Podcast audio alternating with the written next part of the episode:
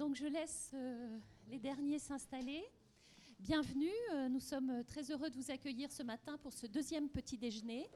Alors je vais très brièvement euh, présenter les personnes qui sont autour de la table avant de donner la parole à Valérie Mancré-Taylor, qui est la directrice générale de l'IAU. Donc dans ce petit déjeuner, nous aurons successivement les interventions de euh, Ludovic Feitre, qui est chargé d'études à l'IAU et qui est spécialiste de la question des risques, inondations. Nous aurons ensuite une intervention de Marie Toubin, qui est chercheur, qui a fait sa thèse sur euh, cette question euh, de l'inondation et qui travaille aujourd'hui comme ingénieur d'études chez ESIS. Donc Marie est docteur en géographie de l'Université Paris Diderot. Et puis Éric de Frétin, ingénieur en chef de la ville de Paris, direction de la prévention et de la protection, euh, nous expliquera la démarche parisienne. Voilà, je n'en dis pas plus. La journée sera là, pardon. Le petit déjeuner qui finit à 10h30 sera conclu par Mireille Ferry qui est euh, coincée quelque part mais qui arrive et je laisse la parole à Valérie. Bonjour à tous, hein. je suis très heureuse de vous accueillir pour donc, cette deuxième, ce deuxième petit déjeuner euh, qui permet de rassembler des universitaires et l'IAU et, et aussi des professionnels sur euh, divers sujets, et notamment autour de la question de la résilience euh, de la région Île-de-France euh, et, de l'ensemble de son territoire. je, ne vais pas du tout rentrer dans les contenus, je vais laisser nos invités et les représentants de l'IAU spécialistes de ces questions intervenir ce matin. Je voulais simplement attirer votre attention sur le fait que nous nous engageons donc maintenant sur ces temps de, rencontres courts le matin pour essayer bah, de, faire naître du débat entre différentes sphères pour euh, nous ancrer dans ce métier que nous considérons comme étant euh, le nôtre, euh, qui est celui de passeur entre le monde de la recherche et le monde professionnel. Nous espérons y arriver, donc nous avons beaucoup besoin de vous pour nous y aider. En tout cas, c'est l'objectif de ces petits déjeuners et, et dont l'objectif, au-delà des échanges et des débats qu'il provoque euh, entre nous, euh, nous permettra euh, à terme d'avoir des publications aussi qui soient la synthèse et l'ouverture des questions qu'ils offrent donc sur ces sujets de résilience. Donc ce matin, vous allez parler, vous allez parler inondation. C'est un sujet particulièrement complexe et puis qui pose des tas de questions aux techniciens que nous sommes, aux chercheurs que vous êtes, et, mais aussi aux citoyens. Euh, qui se posent beaucoup de questions et qui ont beaucoup d'interrogations par rapport à la question de la crue centenaire en Ile-de-France. Et moi, je suis particulièrement intéressée dans ces échanges à vous écouter aussi bien sur les propositions de dur que l'on pourrait imaginer pour pouvoir euh, résister et pour pouvoir être plus résilient, mais aussi les propositions de soft, c'est-à-dire qui sont plutôt d'adaptation, de pédagogie et de préparation des populations à ce type de crise éventuelle si d'aventure euh, l'Île-de-France devait en subir une à nouveau à un moment donné. Voilà, je ne vais pas aller plus loin, vous dire simplement que c'est euh, le deuxième, euh, le deuxième, enfin rappeler ce que Brigitte a dit, c'est-à-dire que c'est le deuxième petit déjeuner, qu'il y en aura d'autres et que nous espérons vous accueillir aussi nombreux que ce matin pour les prochaines rencontres. Merci à vous et très bonne matinée. Merci Valérie. Alors, je vais euh, quand même garder un tout petit peu le micro pour poser quelques, quelques jalons pour ces 1h30. En fait, nous avons 1h30 pour tenter de mieux comprendre ensemble la signification de la notion de résilience pour le territoire francilien. La résilience, c'est une notion qui est très utilisée par le milieu académique depuis 2005, période où elle émerge, et qui aujourd'hui se diffuse dans le champ professionnel. Euh, nous allons l'aborder moins sous l'angle conceptuel que sous l'angle concret et pratique, en nous demandant quelles sont les implications pratiques justement pour l'Île-de-France du risque inondation. Donc nous poserons euh, ce matin deux questions principales à nos invités. La première, c'est quels seraient les effets territoriaux et systémiques euh, d'une crise centenale en Île-de-France, notamment en termes de fonctionnement des réseaux majeurs et des services urbains, dont on sait qu'ils jouent un rôle majeur dans le fonctionnement de toute métropole. Donc on posera cette question à Marie Toubin, qui euh, a fait sa thèse en chiffres euh, sur euh, ce sujet et qui a travaillé en relation étroite avec euh, Éric de Frétin de la ville de Paris. Et on verra comment aussi on pourra aborder un deuxième volet, non seulement le diagnostic, mais finalement les pistes et les propositions d'action. Dans sa thèse, Marie, elle n'est pas la seule, hein, il y a beaucoup d'autres études qui ont montré ça, euh, pointe le manque de partenariat, le manque de transversalité sur ces questions et la nécessité forte donc, de développer ce partenariat. Donc la deuxième question, c'est que c'est puisque aujourd'hui les acteurs du territoire soulignent une vulnérabilité croissante de la métropole et un besoin de prévention et d'anticipation, quelle démarche mettre en forme Comment renforcer la résilience Comment organiser les acteurs du territoire Quelle gouvernance Quel levier Quelle démarche Donc ce sera la deuxième question posée à Marie et à Éric de Frétin euh, de la ville euh, de Paris. Euh, on aura ensuite un débat avec la salle et Mireille Ferry conclura cet échange.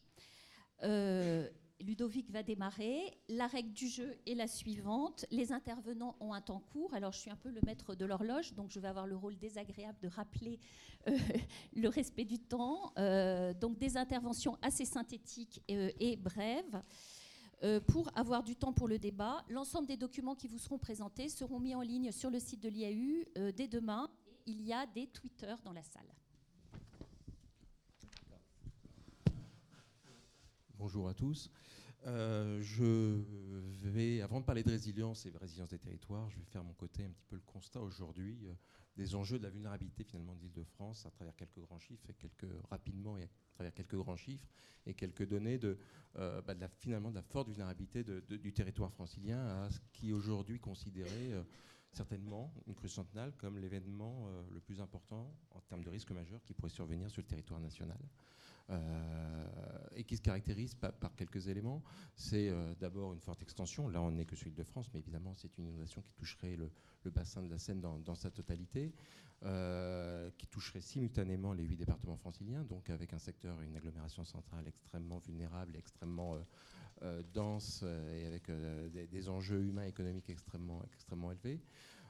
c'est aussi une inondation un phénomène d'inondation. On parle beaucoup d'inondation depuis quelques années. Euh, qui diffère des grandes, enfin des images peut-être qu'on a un petit peu de, façon relativement récente. Je pense euh, aux inondations du Gard il y a, quelques années, à Xintia euh, en 2010, ou, même à l'échelle du métropole à Sandy il y a, il y a encore 2-3 ans. ces inondations dans les pays étrangers ou en France, c'est des inondations courtes. C'est-à-dire que c'est des phénomènes qui durent euh, de trois jours, en tout cas maximum sur l'événement.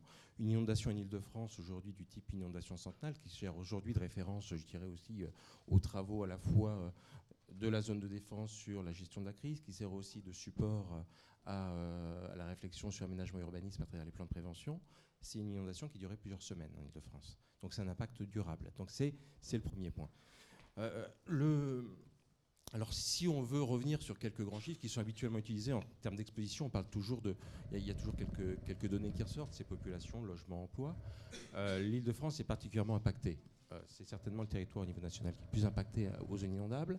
C'est aujourd'hui 435 000 logements, avec une très très forte concentration au niveau territorial sur Paris Petite Couronne, avec trois départements qui ont quasiment chacun 100 000 logements exposés. C'est Paris, euh, le Val-de-Marne et Haute-Seine. Donc euh, une très très forte concentration. C'est euh, au-delà de ces 435 000 logements, c'est aussi une spécificité francilienne, je pense, par rapport à, d'autres régions. C'est la part très importante du logement collectif, c'est 82% de logement collectif, et, ça, change beaucoup de choses, peut-être aussi sur des aspects de gestion de crise. C'est finalement, et si on regarde entre dans ces immeubles collectifs, les premiers niveaux qui sont impactés et qui seraient potentiellement inondés. Et puis l'habitat individuel, c'est quand même pas loin de 80 000 maisons aujourd'hui en, Ile-de-France. C'est 120 à 130 000 logements directement exposés à la montée des eaux en cas de crue majeure. C'est un autre chiffre, c'est la moitié aujourd'hui euh, quasiment de, ce parc qui est exposé à des zones d'aléa fort à très fort. On, appelle, on considère qu'une zone d'aléa fort, c'est au-dessus d'un mètre aujourd'hui. Et puis surtout, et dernier chiffre qui est important, et, si on considère que la construction récente serait un peu plus adaptée aujourd'hui au, euh, passage d'une crue majeure, c'est aussi considéré que 95% aujourd'hui des logements franciliens ne sont pas adaptés au passage d'une crue en Ile-de-France. Donc c'est des chiffres qui sont tout à fait importants. Corollaire, évidemment, de, euh, ces chiffres, c'est la population exposée, c'est 830 à 850 000 personnes, 95% sur le bassin Seine-Marne, donc qui est le lieu de la grande inondation potentielle de la crue centenale avec une fois de plus une très forte concentration sur la zone centrale, avec très rapidement, au regard de ces chiffres, deux, trois interrogations. Euh, si une crue majeure devait survenir, quelle gestion de crise? Et aujourd'hui, euh, ces chiffres renvoient tout de suite et très rapidement à la gestion de crise et à la difficulté de la gestion de crise. C'est des enjeux en termes de sauvegarde des populations aujourd'hui, de conditions de vie extrêmement dégradées pour ces populations. Euh, c'est aujourd'hui des questions sur leur évacuation ou leur maintien dans leur logement. Aujourd'hui, il y a un parti pris avancé par, un parti en tout cas de, gestion de crise qui est avancé par, la zone de défense et la préfecture de police de ne pas procéder à d'évacuation massive. Donc ça veut dire aussi, dans une certaine mesure, laisser une partie de la population chez elle. Et dans quelles conditions? Conditions de vie fortement dégradées, sans électricité, sans eau, sans assainissement. Donc ça, pose des vraies questions sur l'accessibilité des logements, sur la capacité à les alimenter également. C'est aussi pour ces populations un constat, c'est quand même une très faible sensibilisation, une très faible connaissance de ces enjeux aujourd'hui, finalement une culture du risque relativement absente. Euh, autre point, c'est la forte exposition des activités économiques. C'est un autre critère. C'est aujourd'hui, euh, bah, comme c'est signalé, 50 000 établissements, 650 000 emplois. C'est une part non négligeable euh, des établissements. Euh, c'est 10% des établissements franciliens, 13% des effectifs. C'est surtout aussi dans la typologie des entreprises une très très grande majorité de petites entreprises. On peut imaginer que les grands groupes, euh, les grosses entreprises ont une capacité aujourd'hui, ont des services de risque, ont une capacité à, anticiper éventuellement une connaissance. Il y a tout ce lot de petites entreprises qui, elles, sont absolument pas préparées et qui, elles, par contre, jouent le, je dirais, le, aussi, qui, participe au tissu local et c'est extrêmement important. Alors juste trois petites images pour, pour, rappeler euh, en termes d'enjeux, parce que quand on lance ces chiffres 850 000, je me dépêche, quand on évoque ces chiffres, 850 000 personnes, euh, etc., on a toujours un peu de mal à se rendre compte finalement ce que c'est. Aujourd'hui, vous avez cette image, c'est la zone inondable en Ile-de-France. Et si on zoome, vous avez un tout petit point rouge euh, qui est un quartier de Vitry. Alors, pardon, un petit quartier qui est un quartier est un quartier de Vitry. Et si on rezoome encore, pardon. Ah, donc il y a un tout petit secteur de Vitry. En termes de chiffres, c'est juste pour donner une, image. C'est un secteur pavillonnaire sous un mètre d'eau aujourd'hui, en cas de d'occurrence centrale. C'est environ 2150 logements. En termes d'exposition, c'est la moitié aujourd'hui des logements qui ont été touchés sur Xintia en 2010. Donc c'est une toute petite parcelle, un petit secteur finalement du, territoire francilien. Et en termes d'enjeux, c'est l'équivalent de Xintia, de ce qui a été touché par, par Xintia. Alors l'autre euh, caractéristique, je dirais, de, bah, de l'île de France, c'est sa vulnérabilité croissante. Et c'est une vulnérabilité croissante au regard de deux grands enjeux. C'est d'abord des enjeux de fonctionnement urbain. L'île de France et l'agglomération centrale en particulier sont extrêmement dépendantes en matière de fonctionnement urbain, déchets, eau, assainissement, production d'eau potable, de quelques grands équipements euh, les déchets, c'est par exemple trois usines d'incinération à Vitry, euh, euh, Ivry et, Saint-Ouen. C'est des usines d'eau potable, etc., qui sont qui organisent et qui participent très très largement à l'approvisionnement, en tout cas au fonctionnement urbain de l'agglomération. Et c'est des, des équipements aujourd'hui très vulnérables, qui sont en zone inondable, qui sont exposés et qui pourraient avoir un impact, je dirais, sur, évidemment, à travers leur, dégradation de qualité de service, leur arrêt ou leur arrêt provisoire, euh, qui pourrait avoir un impact qui dépasserait très très largement les, seules zones inondées. C'est aussi dans le contexte francilien, à travers la vie quotidienne, à travers l'économie, euh, une dépendance accrue et de plus en plus forte au réseau. Aujourd'hui, on ne peut pas se passer d'électricité, c'est quand même le maillon essentiel aujourd'hui de tout le fonctionnement métropolitain. C'est les transports, par exemple en matière de, de, transport, c'est les, les trajets domicile-travail, c'est plusieurs centaines de milliers de, déplacements quotidiens qui utilisent le métro, le RER, qui seraient potentiellement impactés. Aujourd'hui, la RATP nous dit euh, si j'ai une inondation dans le métro, je n'ai pas de métro pendant deux ans. Enfin, pendant euh, éventuellement une interruption pendant euh, quelques mois jusqu'à deux ans. C'est aussi, on pense à ces, grands réseaux, mais il y a tout un tas d'autres réseaux qui sont extrêmement importants. C'est le chauffage urbain, ça peut être des aspects liés à la climatisation, etc. C'est des petits réseaux qui sont peut-être moins importants, mais qui peuvent être très primordiaux pour un certain nombre d'activités. Tout ça pour dire qu'aujourd'hui, on a des enjeux qui dépassent largement la zone inondée, et on parle aujourd'hui plus seulement d'exposition, mais d'une vulnérabilité systémique du territoire et du territoire métropolitain.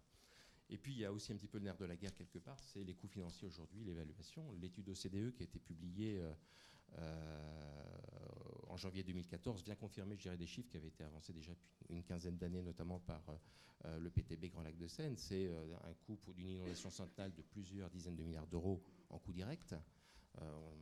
Dans le, scénario maximal était d'une trentaine de milliards pour le CDE, mais c'est que les coûts directs. On a aujourd'hui beaucoup de mal à évaluer les coûts indirects. Les coûts indirects, c'est les atteintes au réseau qui sont pas obligatoirement assurées, c'est des impacts indirects sur les entreprises qui ne pourront pas fonctionner. Donc on a aussi des coûts extrêmement élevés. Alors, c'était juste pour illustrer ces fragilités, quelque part. Là, vous avez une carte, par exemple, sur les territoires, les conséquences, et montrer qu'en fait, les conséquences peuvent dépasser largement la seule zone inondée. Ça, c'est une carte des fragilités électriques. Et de la même façon, c'était illustré à une autre échelle, celle de, bah, disons, de l'Île-de-France, les conséquences d'une fragilité de réseau sur les transports en commun. Vous avez ici la cartographie des déplacements domicile-travail vers la zone de la défense. Euh, des, bah, des, des, salariés de leur provenance sur le secteur euh, plutôt euh, nanterre, enfin le secteur de la défense. Donc vous voyez que les, les, populations, en tout cas les salariés, viennent très largement de toute la, la région. Et en face, et en corollaire, vous avez, selon le plan, le plan de continuité d'activité de la RATP, les lignes qui seront fermées aujourd'hui dans le cas d'une inondation centenale les lignes de métro, les lignes de RER, e et donc on aura un impact extrêmement fort sur les capacités de déplacement des, populations. Alors quand on a fait un petit peu ce constat, c'est aussi euh, regarder ce qui va se passer, ou en tout cas les, grands enjeux. Euh, d'abord, il faut constater que depuis 30 ans, et même depuis 10 ans, avec la mise en place des documents réglementaires en matière de, euh, de, prévention des risques, on a un accroissement constant aujourd'hui des enjeux en zone inondable, à la fois en termes socio-économiques, en termes de population. Alors c'est sur des phénomènes qui sont un petit peu différents de ce qu'on pourrait penser sur d'autres territoires qui sont en extension urbaine. Aujourd'hui, on est beaucoup l'augmentation de ces enjeux, c'est essentiellement aujourd'hui dans les processus de renouvellement urbain, de densification, de renouvellement de la ville sur la ville. Donc je dirais, un constat qu'on fait depuis plusieurs années et qui va se poursuivre, parce qu'aujourd'hui, on est sur des projets de territoire à l'échelle de l'Île-de-France. C'est un projet Grand Paris, c'est un projet Île-de-France 2030, un schéma directeur qui, euh, en partie d'aménagement, donne une orientation forte vers euh, la densification, euh, vers le renouvellement urbain, les mutations urbaines. Donc c'est un point qui devrait contribuer à un accroissement prévisible, en tout cas, des enjeux dans les prochaines années. Au regard de ce constat, c'est aussi une réflexion sur composer avec le risque. Aujourd'hui, euh, on va continuer à construire certainement en zone inondable, différemment peut-être, en tout cas dans les processus de renouvellement urbain. En tout cas, c'est d'appréhender la question de l'inondation peut-être sous une forme un petit peu différente, en tout cas sur des temps différents. C'est d'abord, euh, aujourd'hui c'est très décloisonné entre gestion de crise, aménagement, etc. C'est peut-être réfléchir à une réflexion, enfin engager une réflexion sur... Euh, euh, une approche qui prenne le temps un petit peu global de la gestion des risques, à la fois dans la prévention, la gestion de crise et voir la post-crise sur laquelle on est, on est encore assez peu avancé, et surtout aussi dans les emboîtements d'échelle. C'est pas parce que vous êtes peu vulnérable ou moins vulnérable à l'échelle locale de la construction que vous ne l'êtes pas à l'échelle d'un territoire. Et donc il y a toute une réflexion à mener aujourd'hui sur ces emboîtements d'échelle et sur la gestion du risque à ces, euh, différents niveaux. Euh, rappelez aussi que pour réduire la vulnérabilité des territoires, on peut s'appuyer sur des mesures structurelles c'est aujourd'hui euh, les protections, les digues, les murettes, qui ne sont d'ailleurs pas un niveau euh, homogène à l'échelle de l'Île-de-France. C'est l'adaptation des réseaux des infrastructures, c'est les projets urbains. Moi, j'aurais tendance aujourd'hui à, rentrer aujourd'hui les nouvelles constructions, tous les aménagements urbains dans ces mesures structurelles, en définissant bien aussi les objectifs. Par exemple, une construction, est-ce qu'on est aujourd'hui sur des enjeux de réduction des dommages, de sécurité des personnes ou de maintien de la population, par exemple, qui peut être un objectif de résilience? Et c'est aussi toutes les mesures non structurelles qui sont relatives notamment à la culture du risque, la sensibilisation. On sait qu'on a un gros déficit de culture du risque par tous les acteurs de l'aménagement aujourd'hui, mais ça peut être aussi des plans de continuité d'activité pour le service public, pour les entreprises ou les plans communaux de sauvegarde. Et puis juste pour terminer, avant de passer la parole à Marie et Eric, c'est euh, on va parler de résilience. Moi, je vous ai fait plutôt le constat de la vulnérabilité. C'est aussi cette question sur ce qu'est la résilience finalement à l'échelle d'un territoire. Est-ce que c'est un objectif et comment y répondre? Et on peut s'interroger si finalement c'est bien un objectif. Est-ce qu'on peut, on est peut-être résilient à un phénomène et pas à un autre? On a peut-être une capacité, on n'a peut-être pas imaginé tous les scénarios. Et est-ce que finalement ce concept de résilience adapté au territoire, c'est pas aussi et surtout une démarche, une démarche de transversalité, de euh, rencontre, de mise en relation des acteurs qui travaillent sur les problématiques d'aménagement aujourd'hui Voilà, très rapidement. Merci beaucoup euh, Ludovic. Alors on va passer donc euh, la parole à Marie Toubin. Vous, vous, venez vous installer ici, peut-être ça sera plus plus simple pour des raisons logistiques. Voilà. Euh, et donc, qui va tenter de répondre aux questions et de nous faire aussi un petit état de l'art de la recherche sur ces enjeux de vulnérabilité et de, risque inondation euh, dans un premier temps.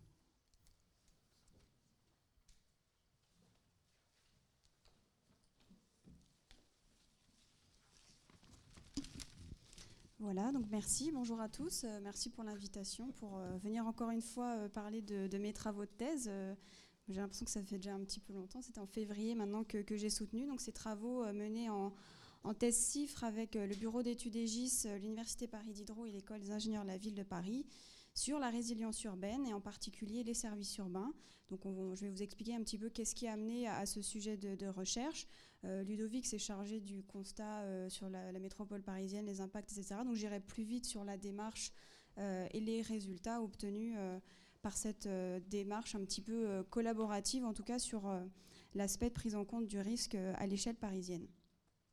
Alors, qu'est-ce qui amène déjà à, travailler sur des sujets tels que le risque? C'était depuis plusieurs années déjà de grands, de grands événements qui ont un peu chamboulé les schémas de pensée euh, du risque et notamment dans les interactions euh, complexes entre la ville, euh, l'événement et puis l'ensemble des services. Donc par exemple New York en 2012 avec l'ensemble, la partie sud de Manhattan privée d'électricité pendant quelques heures et qui a tout de suite un impact économique qui dépasse largement le, territoire local. Et puis la question qui se pose aujourd'hui sur l'inondation à Paris, ce risque majeur qui intéresse tous les gens dans la salle. On a donc euh, des, événements qui montrent ces interactions très complexes entre euh, la ville, euh, ses réseaux et les risques. On a d'abord la ville qui se développe en fonction des risques au départ et puis qui petit à petit peut, dans l'évolution, un peu dépasser cette connaissance du risque qui a commencé à urbaniser les zones inondables, imperméabiliser davantage et du coup créer du sur-risque. On a également évidemment quand même ces risques qui contraignent le développement de la ville à travers un certain nombre de documents d'urbanisme par exemple. Et puis la ville s'appuie évidemment sur ses réseaux pour se déployer. Ça, c'est un peu notre modèle de développement euh, occidental, avec des réseaux euh, qui permettent de mutualiser, d'être plus euh, fiables, d'être plus optimisés sur l'utilisation des ressources. Et ces réseaux, pourtant, ils sont également relativement sensibles au risque de par leur extension géographique. On connecte des points assez éloignés. On a des interconnexions à l'échelle locale jusqu'à l'échelle continentale sur les grands réseaux électriques, par exemple. Donc des réseaux qui sont également un peu une clé de voûte dans ces interactions euh, entre la ville, les réseaux et les risques. Alors les réseaux, euh, une petite euh, définition d'abord, ce que j'entends par réseau ou service urbain, c'est l'ensemble des équipements, des infrastructures en réseau qui permettent d'assurer un service, donc l'eau et les déchets, l'eau potable, l'eau usée, la collecte des eaux pluviales et des traitements des déchets par exemple, l'aspect énergie pour l'électricité, le gaz, le chauffage urbain et aussi le réseau de froid, qu'on oublie souvent parce que toutes les villes n'en sont pas dotées, mais Paris oui. Et puis au niveau télécom, euh, les réseaux fixes, mobiles, au débit, etc. Et tout ce qui accompagne les déplacements, que ce soit la voirie, l'éclairage, euh, l'exploitation de trafic et puis les transports en commun, évidemment. Donc au niveau de ces réseaux, euh, on a depuis plusieurs années déjà reconnu des interdépendances et notamment par le biais des risques comment ces interdépendances apparaissent lorsque les effets dominos se propagent d'un réseau sur l'autre, mais on a quand même un, manque de connaissances euh, euh, précises et contextualisées, on va dire, sur chaque territoire de ces interdépendances. On a aussi euh, des réseaux qui ne sont pas seulement des infrastructures techniques, il y a également une organisation humaine et puis un modèle économique derrière, qui en font des dispositifs sociotechniques où les aspects techniques sont également à prendre en compte avec les aspects humains et organisationnels. On a un certain nombre de réglementations qui, a porté euh, assez récemment sur euh, la continuité d'activité des réseaux, et notamment la désignation des opérateurs d'importance vitale. Euh, mais ces réglementations restent encore assez sectorielles et demandent à chaque réseau d'assurer leur fonctionnement en cas de crise sans forcément les obliger à prendre en compte les interdépendances, comme si finalement ils étaient autonomes, ce qui n'est évidemment pas le cas. Donc le constat, c'est ce manque de connaissance des interdépendances euh, et puis euh, le besoin de trouver une réponse intégrée pour l'ensemble des interactions entre les réseaux, puis entre les réseaux, la ville et les risques. L'hypothèse que, j'ai faite euh, dans, ma recherche était que la résilience urbaine pouvait apporter des réponses à cette gestion complexe entre la ville, les réseaux et les risques. Pourquoi? Parce que la résilience est une notion liée au concept de systémique et devrait pouvoir prendre en compte cette complexité des interactions. Alors, petite définition, puisque Ludovic me l'avait laissé. Euh, euh, la, résilience urbaine, alors vous aurez euh, 10 définitions pour 10 chercheurs, hein, c'est facile. Euh, donc celle que nous on utilise à l'école des ingénieurs de la ville de Paris, c'est la capacité donc, pour une ville à absorber une perturbation et à récupérer ses fonctions. Donc on a bien plusieurs processus mis en place tout au long de la crise, depuis l'occurrence de la perturbation et la récupération qui, évidemment, requiert également des actions bien en amont. De manière plus générale, on peut considérer que c'est l'ensemble des actions, des processus euh, visant à améliorer la capacité d'un système à rebondir, repartir, renaître. Euh, et puis l'hypothèse qui, m'intéressait euh, sur la résilience, c'était que arrête de regarder finalement le risque comme facteur d'endommagement et de, vulnérabilité, mais comme une, contrainte sur la continuité d'activité, pour laquelle la participation de l'ensemble des acteurs serait indispensable. Voilà un peu l'hypothèse que, je vais tester et que euh, j'ai testé dans le cadre de ma thèse sur euh, la ville de Paris, à savoir que la collaboration est indispensable à la gestion des interdépendances et à l'amélioration de la résilience. Donc le, terrain, je ne vais pas y revenir euh, puisque Ludovic a, fait un peu le résumé du contexte de la métropole parisienne exposée au risque et pourquoi ce, terrain est particulièrement intéressant à prendre en compte. Euh, quelque part, des fois, on se dit, bon, je suis à Paris, donc je peux le dire, euh, si on a travaillé sur Paris, on peut peut-être trouver des solutions pour presque tous les autres territoires, du moins français, puisqu'on a ce niveau de complexité métropolitain, à la fois au niveau gouvernance, technique, etc. Donc c'était un peu l'objet de ma démarche, avoir un, outil qui soit généralisable, applicable à n'importe quel territoire. Donc de fait, il y a quand même des spécificités euh, métropolitaines qui l'ont orienté vers certains choix techniques, mais euh, j'ai également pu l'utiliser sur d'autres euh, territoires. Donc l'objectif, c'était de partir sur une approche collaborative avec les gestionnaires parisiens de services urbains pour d'abord identifier le problème que posaient les interdépendances dans leur fonctionnement, donc avec d'abord cette partie de, diagnostic du problème avant un choix d'action et de mise en œuvre qui serait donc euh, une démarche complète de, recherche-action. Donc les, gestionnaires que j'ai pu rencontrer sont ceux qui sont ici en noir. Euh, quasiment l'intégralité des services euh, liés à l'eau, que ce soit au niveau des grands syndicats, le SIAP, le SICTOM, les services de la ville, Haute-Paris, et puis les grands opérateurs à l'échelle nationale comme France Télécom, GRDF, ERDF. Et donc, avec ces gestionnaires, j'ai mis en place euh, une euh, démarche en trois étapes qui visait d'abord à faire un diagnostic global des interdépendances entre les réseaux et puis ensuite une analyse plus locale au sein d'un territoire restreint de ces interdépendances et de leur impact sur la résilience de Paris. Donc j'ai d'abord rencontré euh, les gestionnaires individuellement pour cette collecte de données et puis on a fait plusieurs ateliers avec Éric Defretin. Il vous en racontera peut-être une partie ou du moins la suite tout à l'heure. Donc si je passe euh, plus rapidement euh, aux résultats, après cette première analyse un petit peu sectorielle, on peut euh, dessiner les interactions entre les interdépendances entre tous les, 23 systèmes que j'ai étudiés à Paris. Donc il y en a beaucoup, c'est assez foisonnant, c'est complexe, c'est une vision des interdépendances à Paris issue de la connaissance des gestionnaires. Alors on peut quand même en, sortir quelques informations intéressantes. C'est par exemple les gestionnaires qui vont être les plus influents, donc ceux dont beaucoup d'autres gestionnaires dépendent. Alors évidemment RDF, ça c'était pas une surprise, euh, mais il y a euh, d'autres gestionnaires qui étaient peut-être moins euh, évidents, comme Haute-Paris par exemple. Alors tout le monde dépend également de l'eau potable pour fonctionner. Donc là on parle vraiment que du système de 23 gestionnaires. Je ne parle pas de la population qui peut avoir une autre vision de ses dépendances. Donc euh, tous les gestionnaires ont tout de même besoin d'eau de, Paris pour fonctionner. Alors certes, la dépendance n'est peut-être pas aussi euh, critique que la dépendance à l'électricité, mais c'est un autre travail que j'ai fait ensuite de, classification, d'exploitation de, ces interdépendances. On a aussi des systèmes qui intrinsèquement vont être davantage dépendants dans leur fonctionnement, qui vont nécessiter beaucoup d'interactions avec d'autres euh, systèmes extérieurs, comme par exemple le, SICTOM, le SIAP, la propreté ou Climespace, qui dans leur fonctionnement sont des réseaux qui ont besoin de beaucoup d'autres réseaux pour fonctionner. Et puis on peut également euh, identifier des interactions euh, qu'on ne peut pas identifier quand on n'a pas cette vision euh, globale.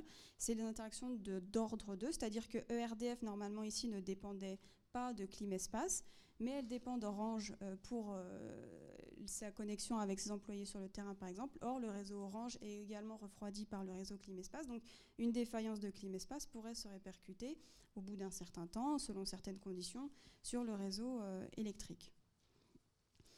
Donc on voit là qu'on avait euh, une vision assez euh, globale et qui manque un petit peu de, finesse sur euh, ces interdépendances. Donc après, je suis passée à un niveau plus local, donc sur le terrain, sur le territoire restreint ici au 12e, 13e et Ivry-Charenton à Paris, où j'ai refait ce travail de collecte de données sur les interdépendances, mais au niveau des équipements particuliers de chaque réseau sur le territoire pour identifier comment localement une dépendance peut se propager d'un équipement sur l'autre et donc produire des effets sur le territoire.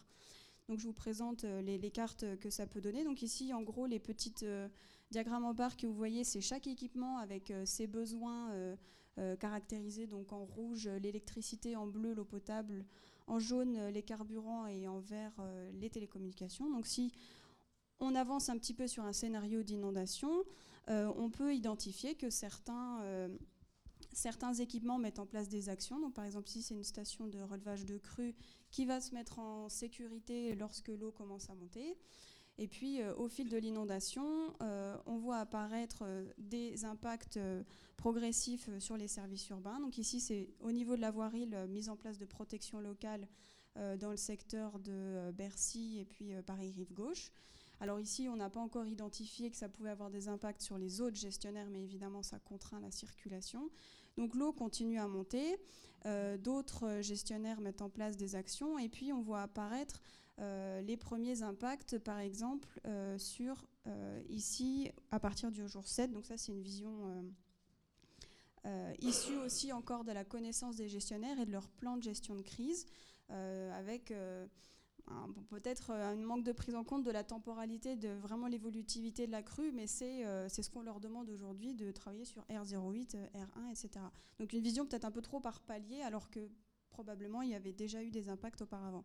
Toujours est-il qu'à partir d'ici, on peut identifier euh, des zones d'impact, par exemple sur la défaillance électrique en orange, avec euh, du coup des, équipements qui sont localisés dans cette zone de défaillance, comme par exemple le PC euh, de régulation de trafic, d'information de trafic sur le boulevard périphérique, le PC Berlier, qui se trouve dans une zone de défaillance électrique et qui, peut-être ou pas, a mis en place des solutions pour pallier cette défaillance. Donc euh, l'inondation continue à augmenter avec des impacts euh, de plus en plus importants, des voies en rouge euh, qui sont fermées, des habitations qui sont également privées d'eau potable puisqu'elles n'auraient plus d'électricité. Donc ici on a le bilan des impacts sur l'électricité et l'eau, et puis ici sur le gaz et les télécoms. Donc cet outil, c'était vraiment une, synthèse finalement de toutes les données connues des gestionnaires sur leur fonctionnement et sur leurs interdépendances pour essayer de mettre en avant des décalages qu'il pouvait y avoir entre les stratégies mises en place. Est-ce que euh, euh, le gestionnaire qui comptait euh, se déplacer pour déposer ses équipements, pour intervenir sur ses équipements, peut encore le faire? Est-ce que son atelier a toujours de l'électricité pour pouvoir faire intervenir les agents de la propreté, par exemple, etc. Donc ça, c'est des, résultats que j'ai présentés lors du dernier atelier aux gestionnaires et qui ont permis justement de commencer à discuter ces problèmes et à identifier qu'il y avait des, un besoin de, travailler vraiment localement sur des interactions très très fines entre euh, les gestionnaires. Et pour synthétiser, euh, on peut euh, un petit peu mettre en avant les stratégies mises en place par les gestionnaires et qui peuvent s'avérer incompatibles. On a par exemple l'électricité qui, pour des raisons de sécurité et de remise en service, a une stratégie davantage tournée vers l'arrêt partiel du service et pour assurer une remise en service plus rapide par la suite. Mais sachant que l'ensemble des autres gestionnaires en sont dépendants, bah, plus cet arrêt intervient tôt, plus les autres vont être contraints dans leurs actions. À l'inverse, on a euh, des stratégies davantage de protection ou d'évitement, comme par exemple la RATP, qui euh, empêche euh, l'eau d'entrer dans son réseau parce que les dommages seraient trop importants avec un patrimoine de, transport, d'infrastructures euh, anciens et très très exposés. Et puis on a des gestionnaires peut-être plus récents, comme par exemple Climespace, qui ont pu concevoir leur réseau davantage adaptable euh, à l'inondation, ou Haute Paris par exemple, qui euh, intrinsèquement est un petit peu moins exposé et a mis en place des actions pour s'adapter de manière durable au risque inondation. Donc cette, euh, cette démarche a, relativement bien fonctionné avec les gestionnaires. Eric euh, nous en dira plus euh, par la suite. C'était pour faire la transition avec lui. Et moi, je termine avec, avec ma conclusion, avec une, une, démarche qui a réussi dans cette phase d'identification des interdépendances. J'ai également pu le, le, tester sur un autre territoire dans le cadre d'un projet de recherche. C'est un outil qui est simple et qui permet de faire cette identification des interdépendances. La, la partie cartographique, analyse spatiale demanderait un petit peu plus de développement, mais on pourrait imaginer aller vers un outil SIG, une plateforme collaborative où tout le monde intégrerait ces données de fonctionnement en temps réel ou d'action en temps de crise sur euh, euh, quelles sont les portions de, réseau qui vont être interrompues, à quel moment, etc., pour que chacun puisse s'adapter en temps réel à la situation, puisqu'on sait très bien que les plans qui ont été euh, réalisés ne se réaliseront pas, l'événement sera un petit peu différent, il y aura toujours du grain dans les rouages qui fera en sorte que ces petites incompatibilités peuvent devenir des dysfonctionnements majeurs entre tous les gestionnaires et une crise plus difficile à gérer. Euh, concernant l'appréhension du concept de résilience, euh, moi j'ai eu l'impression qu'il y avait encore beaucoup de, mal à, à, penser en termes de continuité de service et d'adaptation, c'est-à-dire que chacun a son objectif de protection, de remise en état, de, d'image de, marque aussi à assurer parfois, c'est un critère qui fait que euh, finalement la continuité du service c'est pas euh, c'est pas la priorité ou du moins il faudrait identifier si on préfère avoir un service interrompu pendant 10 jours ou si on préfère avoir un service interrompu pendant deux jours mais dégradé pendant deux mois. Voilà, il y a des il y a des seuils à placer qui, qui relèvent là d'une décision assez assez large qui pourrait peut-être se discuter avec avec tous les acteurs de la ville et peut-être même les citoyens soyons fous. Euh, et donc voilà, c'était ma conclusion euh, sur l'inclusion de, tous les acteurs, euh, les usagers, qui ont aussi un rôle sur les services urbains que moi j'ai pas pu là prendre en compte, mais que les, gestionnaires connaissent et craignent presque. Est-ce qu'ils vont respecter les règles et limiter les, contraintes, on va dire, sur, le, sur les réseaux, ou est-ce qu'au contraire ils vont pas respecter les, les restrictions d'eau, par exemple, et du coup accélérer la défaillance du réseau ça, c'est une question encore difficile euh, à résoudre. Voilà pour moi. Merci beaucoup, euh, Marie. donc, on voit qu'au-delà des aspects techniques et organisationnels qui sont fondamentaux, vous pointez aussi la dimension politique, finalement. Quelque part, il y a des décisions à prendre et des hiérarchisations qui relèvent des enjeux politiques. donc, on est face à un exemple de collaboration, je dirais, euh, entre chercheurs et décideurs, acteurs, qui est euh, assez exemplaire. Euh, dans ce petit déjeuner, puisque donc une thèse cifre cofinancée dans laquelle le, la chercheuse a travaillé en lien avec des acteurs. D'ailleurs, vous avez été, je pense, impliqué au départ euh, peut-être dans la, commande initiale de la thèse. Hein. Euh, et donc c'est euh, ça que vous allez nous expliquer. Côté ville de Paris, que vous définissez comme, que vous qualifiez d'entreprise, quel diagnostic, quelles actions et qu'est-ce que vous avez mis en place récemment, notamment peut-être en lien avec le travail de Marie Merci beaucoup. comment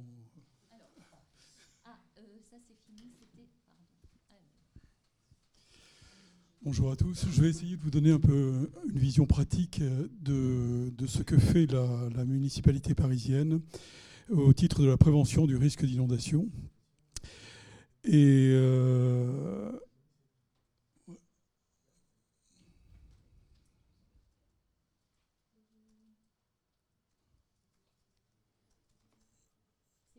c'est bon.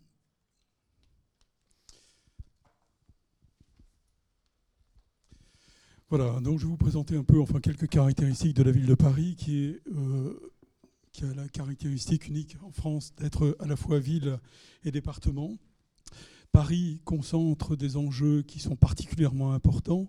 Il y a eu, il y a quelques années, fin 2011, le, euh, un rapport que nous appelons l'évaluation préliminaire des risques d'inondation qui a été euh, euh, qui, a montré un peu l'ensemble des, enjeux qui étaient consacrés dans Paris et la région parisienne.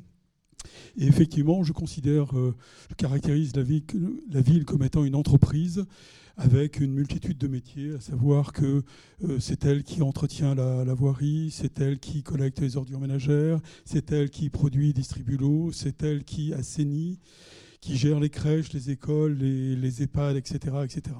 Donc c'est une entreprise et avec, avec différents métiers. Bon, je vais passer là aussi très brièvement, puisque le, le, cadre de ce, le contexte de ce que pourrait être une crue centenale à Paris a été précisé à la fois par Marie et par, euh, par Ludovic. Mais euh, ce qui impacterait Paris, dans un premier temps, ce sont les coupures d'électricité. Notre producteur, euh, notre distributeur d'énergie électrique nous dit moi, si je veux préserver mon patrimoine, je serai à un moment donné, euh, dès lors que les eaux de la Seine auront atteint une certaine euh, hauteur, je serai amené à prendre des dispositions pour préserver mon patrimoine. Ces dispositions généreront des coupures d'électricité sur la capitale. Il faut savoir que dans la pire des situations, cela pourrait impacter un tiers de Paris. Il y aurait des difficultés dans les transports euh, la RATP nous dit que sur les 313 km de, de ligne, il y en aurait 140 qui ne fonctionneraient plus. Euh, les délais de remise en état seraient relativement longs et le coût estimé par la RATP pour remettre en état son réseau est de l'ordre de, 1 à 5 milliards.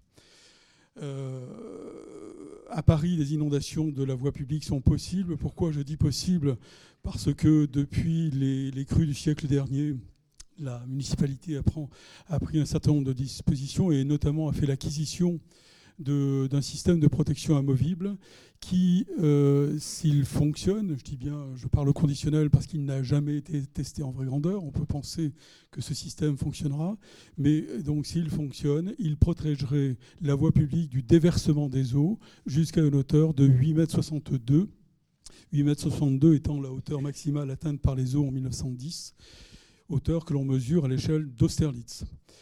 Euh, les sous-sols, en cas d'inondation euh, prolongée, les sous-sols euh, de Parisiens seraient inondés.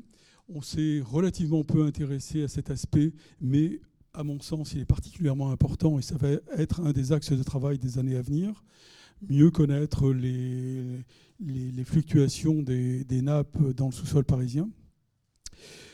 Un rapport de l'OCDE qui a été présenté en, début d'année euh, estime à ce que rappelait tout à l'heure euh, Ludovic à 30 milliards d'euros de, oui, de dommages euh, directs et à 15 milliards le, montant des dommages indirects, ce qui pourrait impacter le PIB sur une période d'environ 5 ans.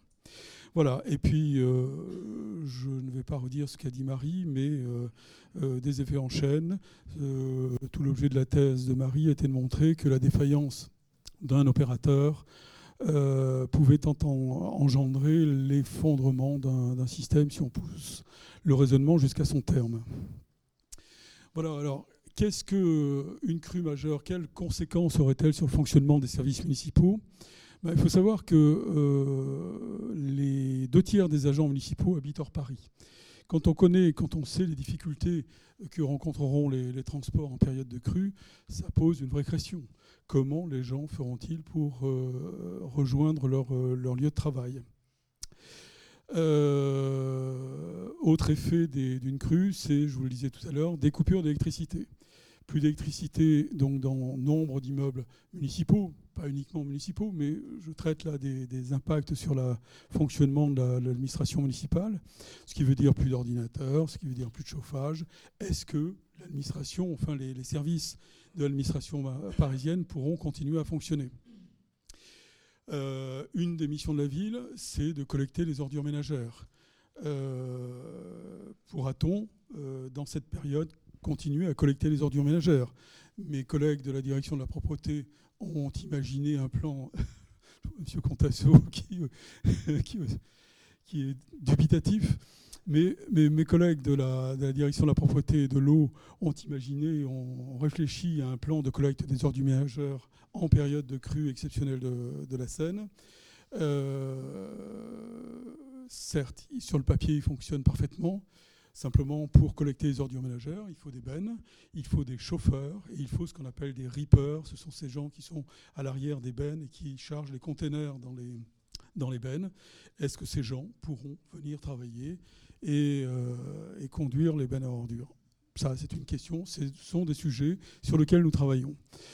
Euh, quid des EHPAD, des écoles, des crèches? Une crèche qui n'a plus d'électricité, euh, est-ce qu'elle sera en mesure d'accueillir des nourrissons? Je ne le pense pas. Une école qui n'aura plus d'électricité sera-t-elle en mesure d'accueillir des élèves? Quand on interroge la direction des affaires scolaires de la ville, quand on interroge le rectorat, l'avis est plutôt négatif. Et la solution envisagée aujourd'hui est de dire, plutôt que de recevoir euh, des, élèves dans des conditions dégradées, ça veut dire sans éclairage, sans, chauffage dans les écoles, euh, eh bien, la solution qui pourrait être envisagée serait de fermer l'intégralité des écoles. Ça veut dire que d'un seul coup, d'un seul, euh, vous avez 200 000, 200 000, élèves parisiens qui sont sur le carreau.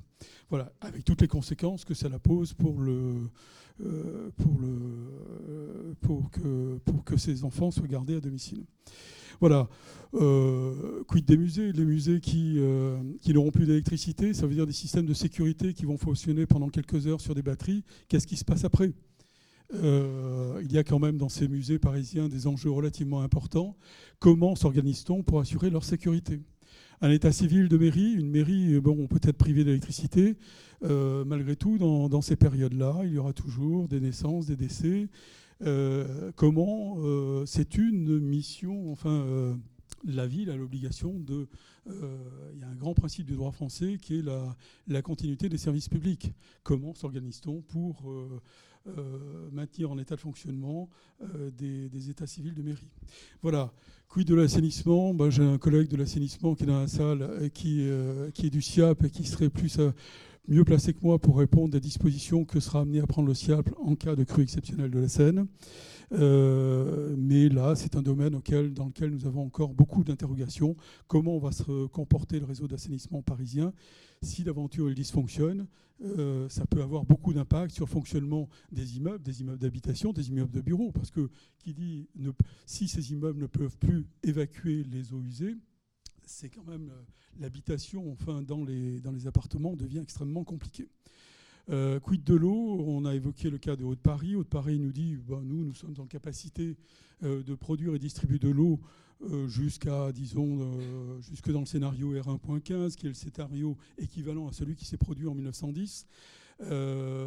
certes, ils pourront le faire si d'aventure ils disposent toujours d'électricité, si d'aventure ils disposent des produits de traitement de l'eau, mais euh, quand vous creusez un peu le, problème, oui, Haute-Paris pourra distribuer de l'eau, mais dans les secteurs où il y a des, coupures d'électricité, il y a, ce sont dans ces secteurs-là, vous avez des immeubles d'une certaine hauteur. Dans les immeubles qui ont une certaine hauteur, pour faire arriver l'eau jusque dans les étages supérieurs, il faut ce qu'on appelle des surpresseurs qui fonctionnent à l'électricité. S'il n'y a plus d'électricité, il n'y aura plus donc d'eau dans les étages supérieurs, ce qui veut dire vous ne pourrez plus, on pourra plus avoir d'eau au robinet, mais plus de possibilité de tirer la chasse d'eau, etc., etc. Voilà, il y aura malgré tout ce que nous dit Haute-Paris, c'est qu'on pourrait avoir de, euh, de l'eau dans les étages inférieurs des immeubles. Et là, on pourrait imaginer qu'il puisse exister une certaine solidarité euh, entre les différents euh, appartements d'un immeuble. Voilà. quelles sont les démarches de la, de la, ville de Paris? Alors, il y a, on a essayé de classer ces actions en différentes catégories. Les actions propres à la ville de Paris, je vous montrerai quelques photos, mais la ville, je vous en ai parlé tout à l'heure, la ville a fait l'acquisition d'un système de protection amovible. Je vais vous expliquer ce que sont les bâtards d'eau, les barrières anti-crues, les rehausses de parapet. Je vous montrerai quelques images. Mais ce système est censé empêcher le débordement des eaux jusqu'à une hauteur de 8,62 m sur la, sur la voie publique. En revanche, il n'empêchera pas les remontées d'eau dans le, dans le sous-sol. Les services municipaux se sont engagés dans une démarche d'élaboration de, leur plan de continuité d'activité. Euh, de leur plan de continuité d'activité. Euh, éventuellement, je répondrai à plus de questions si, cela vous intéresse. C'est une démarche lourde et, euh, assez chronophage parce que les, services, quand même, travaillent, travaillent se sont très fortement impliqués dans l'élaboration de ces plans de continuité d'activité. il y a une nécessaire sensibilisation des, des, agents, ce à quoi nous allons travailler puis, je ne sais pas si M. Contasso me contradira, mais je pense qu'il y a aussi une nécessaire euh, sensibilisation des élus parisiens à cette, euh, cette question. C'est aussi une démarche que nous, que nous allons engager. Euh, j'ai évoqué tout à l'heure la connaissance du sous-sol. C'est un domaine sur lequel nous avons à faire des, progrès. Mais sachez qu'en cas de, de crue, de la Seine, les eaux, la, montée de la Seine s'accompagne d'une montée des eaux dans le sous-sol les eaux dans le sous-sol ne progressent pas aussi vite que la montée des eaux de, la Seine. Cela étant, elles, euh, ils progressent. Et vous savez que par rapport à 1910, les sous-sols parisiens ne sont pas comparables. On a des profondeurs de sous-sol qui peuvent atteindre 7, 8, 9, 10 niveaux de sous-sol aujourd'hui, avec stocké dans ces sous-sols des enjeux particulièrement importants pour ne parler que ceux de la ville de Paris, euh, que je connais un peu mieux que ceux du secteur privé, mais vous y trouvez des restaurants administratifs, vous y trouvez des chaufferies, vous y trouvez des... On y stocke encore des archives, même si la ville a pris un certain nombre de dispositions par rapport à cela. Donc, euh, cette connaissance des, fluctuations des, euh, des, eaux dans, le sol doit être améliorée. Et pour ce faire, la ville risque d'équiper, de moderniser son réseau de piézomètres.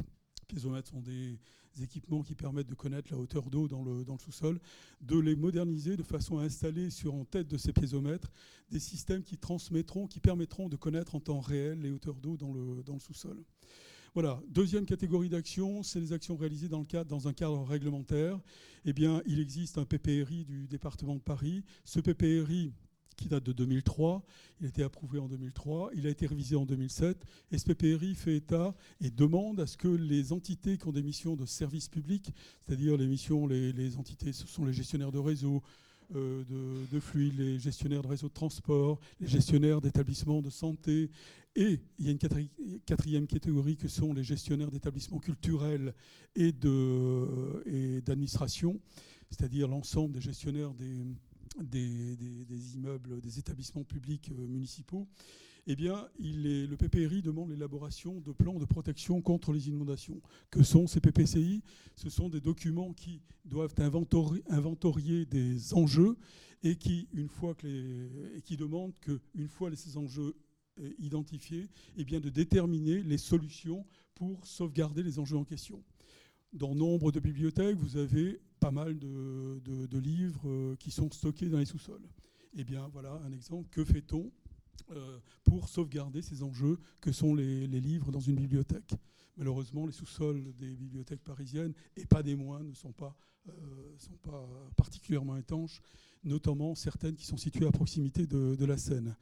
Une école, eh ben, quels sont les enjeux d'une école? Ce euh, c'est un gymnase, c'est des chaufferies, c'est des installations électriques. Voilà le type d'enjeux. Que fait-on pour protéger euh, ces enjeux, les sauvegarder en cas de, montée des eaux dans le sous-sol Voilà. Un autre, un autre, axe de travail, c'est l'information de la population, la sensibilisation de la population. Nous avons conscience que euh, la population parisienne a sans doute le sentiment, c'est vrai que Paris est relativement protégé de tout un tas d'événements majeurs, mais on, voit à travers le monde que même des villes qui n'étaient pas particulièrement exposées à des événements majeurs eh bien, le sont de plus en plus.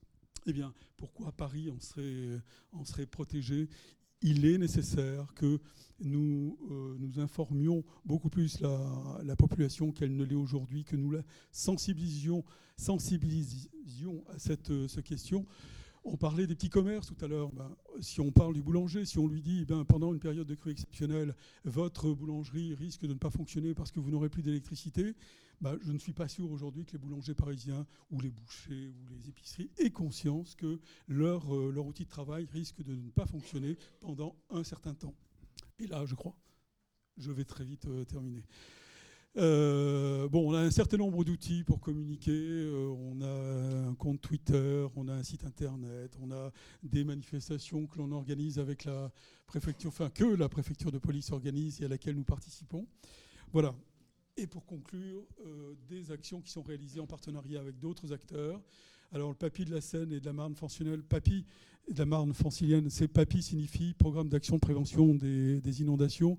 Sandrine Robert est dans la salle et pourrait plus savamment vous en parler que je ne le ferai, mais c'est un outil qui a été mis en place euh, euh, par euh, l'État pour, je dirais, d'une façon très, synthétique, financer des actions qui s'inscrivent dans le cadre de la prévention des, inondations. Autre type d'action, partenariat avec les opérateurs de réseau. Eh bien, euh, comme l'ont dit mais les, gens qui, m'ont précédé, il y a Aujourd'hui, euh, une nécessité, je pense, de partager de l'information entre tous les acteurs de la prévention du risque d'inondation. Et euh, la ville de Paris a pris l'initiative en début d'année de réunir une quinzaine d'opérateurs de réseau, non seulement pour partager de l'information avec eux, mais également pour les entendre nous expliciter les dispositions qu'ils seraient amenés à prendre en cas de crue exceptionnelle de la Seine.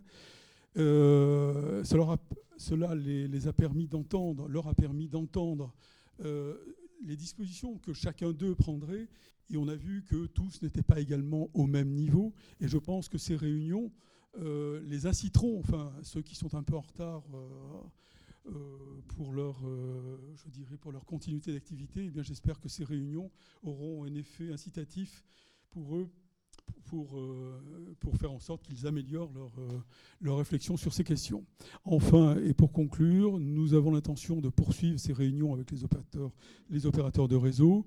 On restera sans doute dans le domaine du risque d'inondation, mais nous souhaiterions euh, étendre ces, ces réunions à d'autres secteurs que sont le secteur bancaire, le secteur assurantiel, le secteur alimentaire. Voilà. Pour conclure très vite, je vous ai parlé des opérateurs de, des des, systèmes que la ville de Paris euh, est capable de mettre en, place. Les services de la voirie mettent ces systèmes en place pour empêcher les eaux de déborder sur la voie publique. alors là, c'est la mise en place d'un bâtard d'eau. Euh, c'est à proximité de l'Institut médico-légal. Euh, pour mettre en place ces systèmes, il faut casser la chaussée. Vous voyez, on a cassé la chaussée. Vous avez une longue grille en béton sur laquelle on vient, sur lequel vous avez des trous qu'on appelle des réservations en temps normal. Et dans ces trous, on peut venir fixer des poteaux métalliques. Ces poteaux métalliques, dans ces poteaux métalliques, on va venir enchasser des lames d'aluminium qui sont étanches entre elles. Et puis, une fois que c'est installé, voilà ce que cela donne. On est sous le métro là, qui passe à proximité du quai de la Rapée. Voilà un bâtard d'eau qui empêche les eaux de rentrer, les eaux qui viennent de l'est de Paris, euh, qui les empêche de rentrer sur la voie publique parisienne. Euh, autre type de protection, nous avons des rehausses de parapet, c'est-à-dire on vient clipser entre guillemets des systèmes de ce type sur les murs de, les murs de quai de, la ville. Et puis nous avons également des, des barrières anti-crues, ce sont des bâtards d'eau qui sont inclinés, dont l'objet est de canaliser l'eau pardon, et de euh, l'empêcher de, de, déborder sur la voie publique. Voilà, et tout ce système est censé empêcher le débordement de l'eau sur la voie publique jusqu'à une hauteur de 8,62 m. Voilà, je vais m'arrêter là.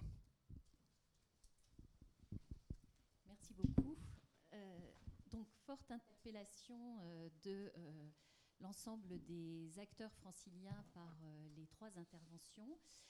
on a la chance d'avoir alors un, peu de temps, une bonne vingtaine de minutes de débat avant de donner la parole à Mireille Ferry. On a aussi la chance d'avoir dans la salle des acteurs de catégories très différentes. donc sans exhaustivité, l'État, la région, au moins deux conseils généraux, euh, des opérateurs de réseau, notamment ERD, EDF, RATP, des entreprises qui sont là, des aménageurs, euh, des euh, urbanistes, des collectivités locales aussi, communautés d'agglomération, communes, des établissements publics, la Caisse des dépôts, des consultants, enfin bref, une vaste palette d'acteurs. Donc l'idée, c'est de mettre à profit ce temps pour ben, mutualiser les, les, questions, les idées et les pistes euh, sans langue de bois, euh, si possible. Donc, euh, bon, on a identifié quelques questions, mais je pense que les choses sont suffisamment claires. Hein. Il y a l'enjeu du diagnostic, il y a quel type d'action, à la fois en, mettant l'accent sur les réseaux, mais sans doute aussi au-delà. Ludovic souhaitait aussi qu'on élargisse un petit, peu, un petit peu le débat, et on voit que les leviers sont nombreux, techniques, organisationnels. bon, il y a de, de, communication, quels sont les leviers qui peuvent être mobilisés aujourd'hui pour essayer d'avancer sur cette question qui est un enjeu majeur, euh, notamment en termes macroéconomiques, mais aussi en termes sociétal et en termes environnementaux. Je pense que vous en avez été convaincus. Alors, euh, on a un micro qui passe, euh, qui se lance. Peut-être on va prendre plusieurs questions. Monsieur vous vous présentez, s'il vous plaît, merci. Bonjour, Yves Contasso, conseiller de Paris Europe Écologie des Verts et responsable en 2003 d'élaboration du PPRI pour la ville de Paris. Donc je ne le connais pas trop mal et je dois dire que déjà au niveau du diagnostic, été choqué en 2003 et j'ai appelé à voter contre. Pourquoi? Parce que ce PPRI, il a été en grande partie fondé sur des hypothèses qui étaient qu'en aucun cas, on ne pouvait avoir une crue supérieure à celle de 1910. Ça a été le postulat de départ. Et que tous les aménagements, et notamment l'artificialisation des sols, euh, etc., ne pouvaient pas conduire à une crue supérieure à celle de 1910. La carte dans Paris a été dessinée en disant non, là, cet équipement-là, il faut le sortir du périmètre d'inondation parce que ça lui imposerait des contraintes de prévention, etc. Je dois dire qu'à partir d'un tel diagnostic, on ne peut qu'être un peu inquiet sur euh, la prévention derrière, puisque de toute façon, il y a un postulat qui déjà euh, mérite d'être questionné.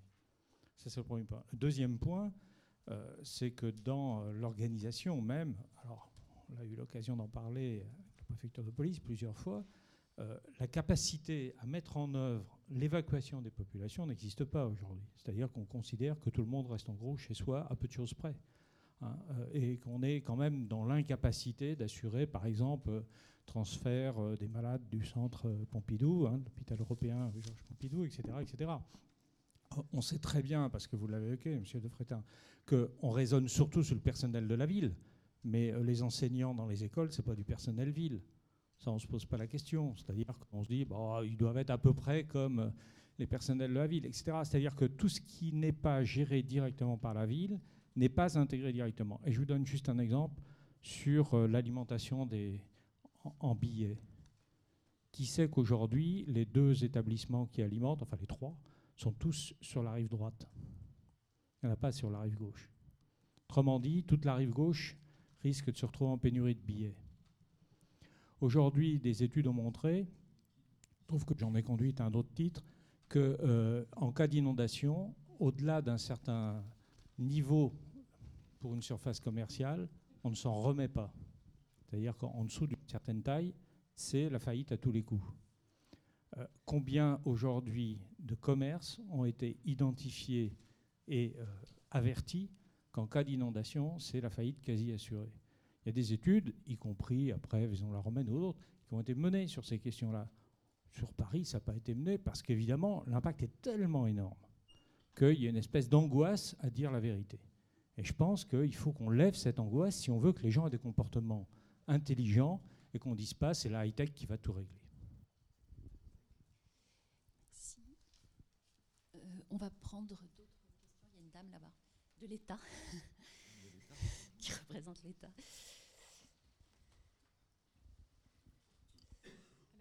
Bonjour, Sandrine Robert de la Drieux. Alors, ce ne sera pas une question, ce sera peut-être plutôt une réaction sur euh, ce qui vient d'être dit. Euh, notamment sur la, première interpellation, euh, on est bien conscient qu'une inondation peut être supérieure à une crue centenale.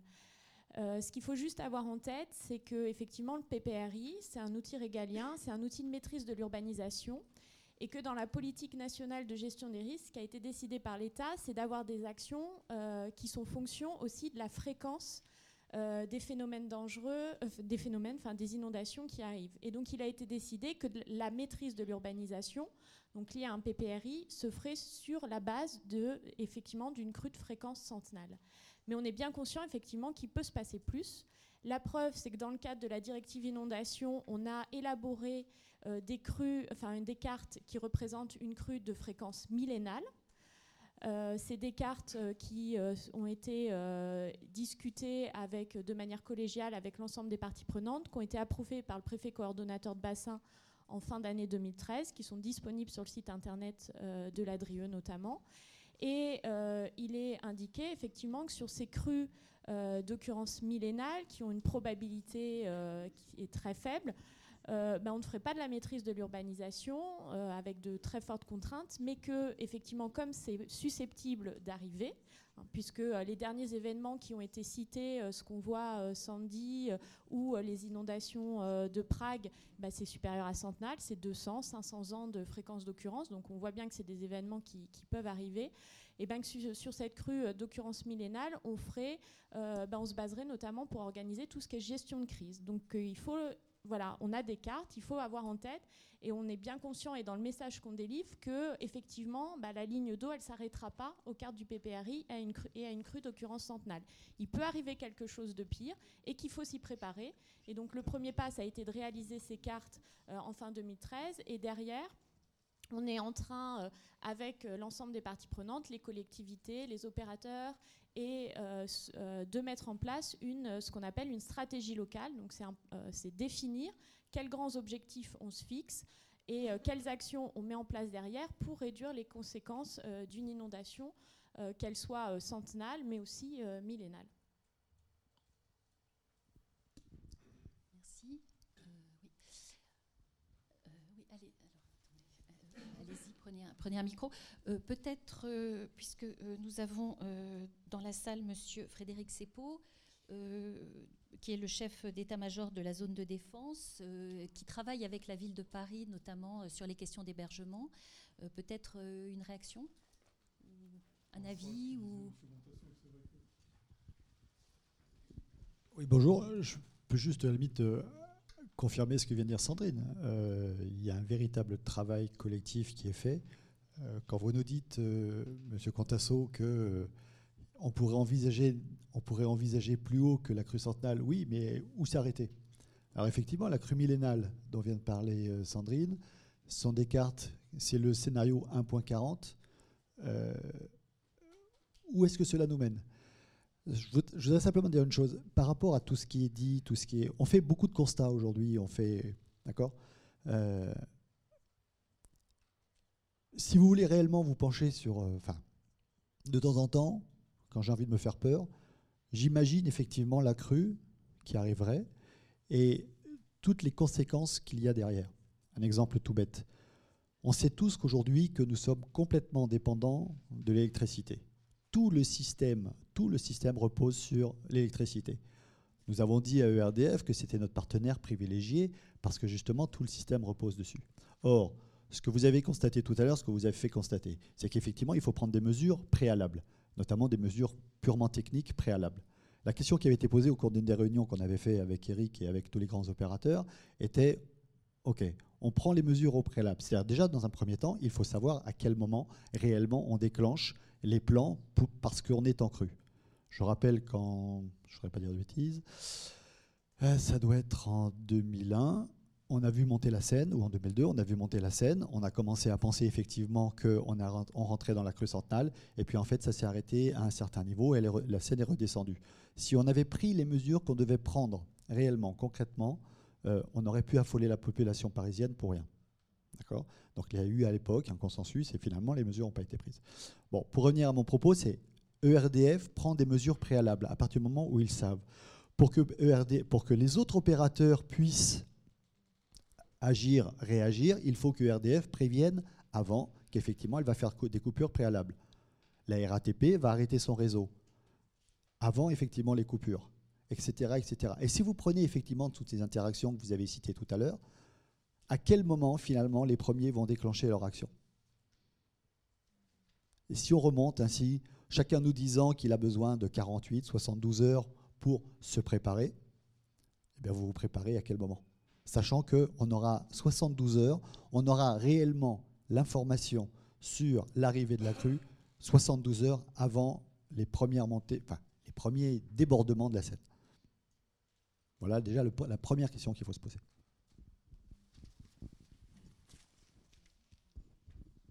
Oui, je, je- pensais que tu aurais pu t'exprimer sur les questions d'hébergement, puisque c'est un- une question qui a été évoquée par M. Contasso. C'est vrai, moi, euh, vous avez parfaitement raison. Aujourd'hui, euh, on serait capable d'héberger une quantité minimum de, minimale de, de- Parisiens. Euh, je dis souvent, à Paris, on a estimé, on vient de réactualiser d'ailleurs le plan d'hébergement de la ville de Paris. Euh, je dis avec beaucoup de fierté, par moment, on peut estimer à 100 000 places le nombre de places d'hébergement en estimant, en prenant en compte les, hôtels parisiens. Euh, dans la réalité, euh, quand on prend en compte uniquement les, gymnases, parce qu'il est illusoire, en mon sens, d'héberger des gens dans des écoles, quand on prend en compte uniquement les gymnases parisiens, c'est grosso modo 5 à 6 000 places qui seraient disponibles. Et je rajoute en général que la ville ne dispose que d'un millier de lits euh, voilà, pour, euh, pour accueillir les gens. Donc il nous faudrait à ce moment-là l'aide de l'État. Mais c'est un sujet, vous avez parfaitement raison, on n'est pas bon sur cette euh, question-là aujourd'hui. Et il faut que il faut qu'on se penche sur le sujet sérieusement. Les, opérateurs euh, de réseau, on a parlé de RD, enfin vous avez parlé de RDF, monsieur, mais d'autres aussi, donc ils sont au cœur du débat aujourd'hui. Euh, un certain nombre ont été inscrits. Je n'ai pas repéré euh, si ils étaient présents, mais je pense que si on a des représentants RDF, EDF, RATP, ce serait intéressant qu'ils nous donnent leur point de vue sur la façon dont ils se préparent ou ils accompagnent ces, mesures et quelle est, leur vision. Euh, sinon, il y a aussi une autre question qu'on souhaiterait aborder, enfin qui, est importante, c'est au-delà du cas parisien, euh, qui est assez emblématique, c'est euh, quid des autres collectivités locales franciliennes.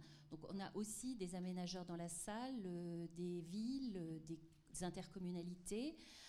Est-ce que la démarche parisienne peut donner des idées, des pistes Comment essayer de la dupliquer ou de la diffuser? Est-ce que sur, euh, ces questions, euh, certains d'entre vous veulent prendre la parole?